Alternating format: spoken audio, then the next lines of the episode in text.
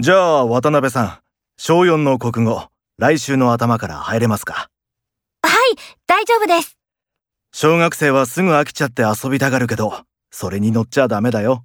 わかりました。明るく厳しくやります。いいこと言うね。それがコツだよ。